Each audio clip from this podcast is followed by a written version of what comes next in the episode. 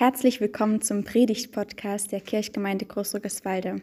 Hier erwarten dich Mitschnitte der Predigten und Einblicke ins Gemeindeleben. Wer die jeweilige Predigt wann gehalten hat, erfährst du im Titel. Wir freuen uns auf deine Gedanken und Rückmeldungen. Über die Homepage der Kirchgemeinde Großrückeswalde kannst du uns sehr gern schreiben. Gnade sei mit euch und Friede von Gott, unserem Vater und unserem Herrn Jesus Christus. Amen. Lasst uns einen Moment Stille nehmen und Gott um seinen Segen bitten.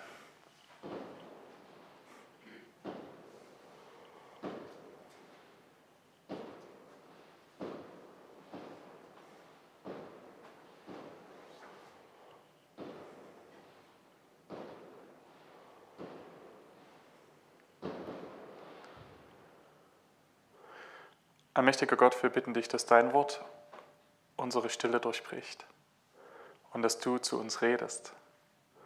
Und wir dich hören, wie wir jetzt auch draußen die Knaller hören konnten, in Deutlichkeit und laut.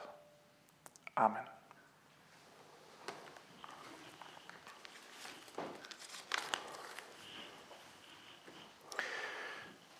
Wie soll sie aussehen, unsere Zukunft? Wir Menschen sind die Einzigen, die sich von allen Lebewesen auf der Erde diese Frage stellen nach der Zukunft und die so etwas wie Jahresübergänge begehen. Und vielleicht ist dieser Tag heute ja ein ganz besonderer für diese Frage nach der Zukunft. Antworten darauf gibt es ganz viele, wer in die Menschheitsgeschichte hineinschaut. Utopien, so nannte man die Entwürfe der Zukunft, die ganz anders waren als das, was die Realität jetzt gerade zeigt. Eine Utopie war etwa der Traum von einer Menschheit, in der alle gleich viel haben und nichts Böses wie etwa Neid oder Missgunst vorhanden ist. Eine Welt, in der alle alles miteinander teilen, niemand über den anderen oder die andere herrscht, es keine sozialen Unterschiede gibt. Das wäre doch der Himmel auf Erden, oder?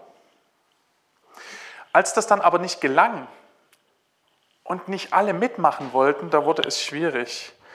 Da versuchte man auszuschließen und auszureißen, was nicht hineinpasste. Man sperrte ein und brachte um. Aus einer himmlischen Idee wurde eine Schreckensherrschaft und aus einem vermeintlichen Bedürfnis, etwas zu reinigen vom Bösen, wurde ein absoluter Schrecken und blanke Zerstörung. Diesen Effekt gibt es nicht erst seitdem die radikal kommunistischen Länder diese Erfahrung gemacht haben, sondern diesen Effekt gibt es, solange die Menschheit existiert. Dass es gut gewollt ist, das Böse zu beseitigen und gerade dadurch so viel kaputt geht. Jesus erzählt ein Gleichnis und wir haben es gerade gehört vom Unkraut und vom Weizen. Ich muss es kurz etwas umlabeln, dieses Gleichnis. Wer an Unkraut denkt, denkt vielleicht an das Unkraut, das wir hier denken oder kennen. Das Unkraut, von dem Jesus spricht im Gleichnis, ist der sogenannte Lolch. Ich finde das Wort sehr unpassend, aber es heißt so. Lolch ist ähnlich wie Weizen und man erkennt es am Anfang eben nicht, sondern erst anhand der Frucht. Und das ist wichtig, um zu verstehen, warum Jesus dieses Gleichnis erzählt. Ein Mann sät sein Feld mit gutem Weizen voll. Aber über Nacht kommt der Feind und sät Unkraut, Lolch hinein und auf einmal wundern sich die Knechte nach einiger Zeit und merken, hier wächst etwas, das eigentlich nicht hineingehört. Und voller Empörung kommen sie zu dem Hausherrn und sagen, was ist hier passiert? Der Hausherr weiß genau, was passiert ist. Und sie bieten ihm an, dass sie jetzt sofort hinausgehen und klar Schiff machen und das Feld befreien von allem Unkraut. Und der Hausherr antwortet, nein. Wie ist eigentlich mein Lebensfeld bestellt? Welche Dinge habe ich in diesem Jahr als Lolch erlebt, als Unkraut, das eingesät wurde in mein Leben, ohne dass ich es wollte? Und was ist wie Weizen, eine gute Saat, aufgegangen? Wer von einem Jahr ins nächste geht, der hofft ja wie beim Umzug, dass man das Gute mitnimmt und das Schlechte irgendwie zurücklassen kann. Dass die Jahreswende irgendwie Veränderungen mit sich bringt, aber das ist eher unwahrscheinlich. Das Jahr geht nahtlos über, auch wenn wir eine Zahl haben, die sich morgen verändern wird. Der Lolch des einen Feldes wird auf dem Nachbarfeld immer noch zu finden sein, auch wenn das dann eine andere Zahl trägt, 2022. Und deswegen lautet die wichtigste Frage am Altjahresabend nicht so sehr, was wird im nächsten Jahr anders, sondern wie kann ich im nächsten Jahr anders mit dem umgehen, das schon in diesem Jahr war. Vielleicht kann uns das Gleichnis drei Orientierungspunkte mitgeben. Und ich halte selten drei Punkte Predigten, aber heute zum Altjahresabend ging es mal nicht anders. Aber vielleicht ist es gut, was Griffiges zu haben. Drei Punkte. Der erste Punkt, den Blick auf den Hausherrn richten. Der zweite Punkt, nicht ich, sondern er wird es richten. Und der dritte Punkt, die eigene Kraft anders ausrichten. Also los geht's. Den Blick auf den Hausherrn richten. Das Böse soll dort, wo es erkannt wird, auch beim Namen genannt werden. Das Gleichnis sagt nicht, um Himmels Willen, ihr dürft doch nicht Unkraut sagen. Dort, wo es deutlich wird, dass eine Frucht Böses hervorbringt, dort darf es beim Namen genannt werden. Es heißt, als nun die Halme wuchsen und Frucht brachten, da fand sich auch Lolch, da fand sich auch Unkraut. Aber das, was nun folgt, ist wichtig. Denn ob etwas Unkraut ist oder Weizen, das war keine spontane Idee oder Empfindung, sondern Jesus redet von den Knechten, die dann zum Hausherrn gingen. Offensichtlich hatte nicht eine einzige Person den Eindruck, hier ist Unkraut, sondern offensichtlich haben sie miteinander geredet. Siehst du das wie ich? Hast du das gleiche Urteil wie ich? Erkennst du die Anzeichen so wie ich? Eigentlich wäre es naheliegend gewesen, nach dieser Entscheidung zur Tat zu schreiten und sofort das Unkraut auszureißen. Ich meine, was gibt es da noch zu diskutieren? Das sollte nicht dort sein. Und ein guter Knecht macht doch erstmal genau das, was gemacht werden soll, ohne dass er ständig nachfragt, oder? Aber was wäre der Fokus der Knechte gewesen? Das Unkraut, das Böse. Sie hätten überall nach dessen Anzeichen gesucht, ihre ganze Aufmerksamkeit, ihre komplette Arbeit darauf ausgerichtet, ja, alles rauszunehmen. Und wehe dem jemand vergisst was, dann dürfen Sie nochmal von vorne anfangen. Aber mit dieser Suche nach dem Bösen, um es auszureißen, schafft es das Böse, die komplette Aufmerksamkeit im Herzen der Knechte zu bekommen. Es ist so perfide, dass das Böse genauso funktioniert. Dort, wo ich es ausreißen möchte, dort nimmt es ganz Platz in meinem Inneren. Es hätte das Wesen der Knechte verändert und sie verfinstert. Die Menschen, die versuchen, das Böse auszureißen, laufen am schnellsten Gefahr, von ihm in Begriff oder in Griff genommen zu werden. Das Schöne ist, die Knechte gehen zum Hausherrn. Sie gehen zu jemandem, der über ihnen steht und von dem sie wissen, du bist eigentlich der, dem das Feld des Lebens gehört. Es ist gar nicht unser Feld, sondern deins. Und sie sprechen ihm gegenüber aus, was sie bestürzt, worüber sie sich empören und was sie bewegt. Wie kann das sein? Das Reich Gottes müsste doch perfekt sein. Und jetzt sehen wir Jesus, hier ist nicht nur Perfektes, sondern hier wächst auch was anderes. Ich finde das beeindruckend, dass sie das tun. Denn natürlich hätten sie alles ausjäten können und wären dann mit Stolz zu ihrem Hausherrn gekommen und hätten gesagt, weißt du, hier war so viel Unkraut, schau dir mal den Haufen an, das haben wir alles zurechtgesucht. Aber wir haben es geschafft, das Feld zu reinigen, mit der Erwartung, dass jetzt gelobt wird, brav gemacht, guter Knecht. Beides kann schwierig sein. Der Ärger der Wille, alles Böse auszulöschen, und der blinde Aktivismus, der nicht erst den Hausherrn aufsucht. Erst wenn ich mit Gott rechne, mich ihm zuwende. Und mein Fokus weder der Ärger noch der blinde Aktivismus ist, erst dort kann Gott meine Sichtweise verändern und etwas in mir bewegen und dafür sorgen, dass ich es nicht nur gut meine, sondern dass ich mit dem, was ich tue, auch Gutes bewirke. Aber wenn ich keinen Hausherrn kenne und ihn auch nicht suche und nur auf das Böse fokussiert bin oder auf den Ärger, den ich habe mit dem Bösen oder nur im blinden Aktivismus handle, dann kann Gott mich kaum verändern. Den Blick auf den Hausherrn richten und ihn aufsuchen ist das Erste, wenn das Böse sichtbar wird. Und das Zweite, nicht ich, sondern er wird es richten. Das Ringen um eine gute geistliche Beurteilung ist absolut wichtig. Und es geht gemeinsam am besten. Aber richten, also zu entscheiden, was mit dem Bösen passiert, mit dem Lolch, mit dem Unkraut, das ist eine andere Kategorie. Und das ist nicht die Aufgabe der Knechte. Die Kirchengeschichte hat traurige Beispiele von Zeiten, in denen die Kirche gedacht hat, sie müsste richten, was mit denen passiert, die als böse gelabelt wurden. Übrigens ganz oft an einer Stelle, wo man gedacht hat, ich erkenne doch schon am Samenkorn, dass das böse ist. Und leider hat dieses Gleichnis vom Feuer in unguter Weise ein Motiv gegeben für die Scheiterhaufen, die später brannten. Es kann uns nur Warnung genug sein, dass wir als Kirche eben nicht berufen sind, zu richten, zu sagen, was mit dem als böse Erkannten passieren soll.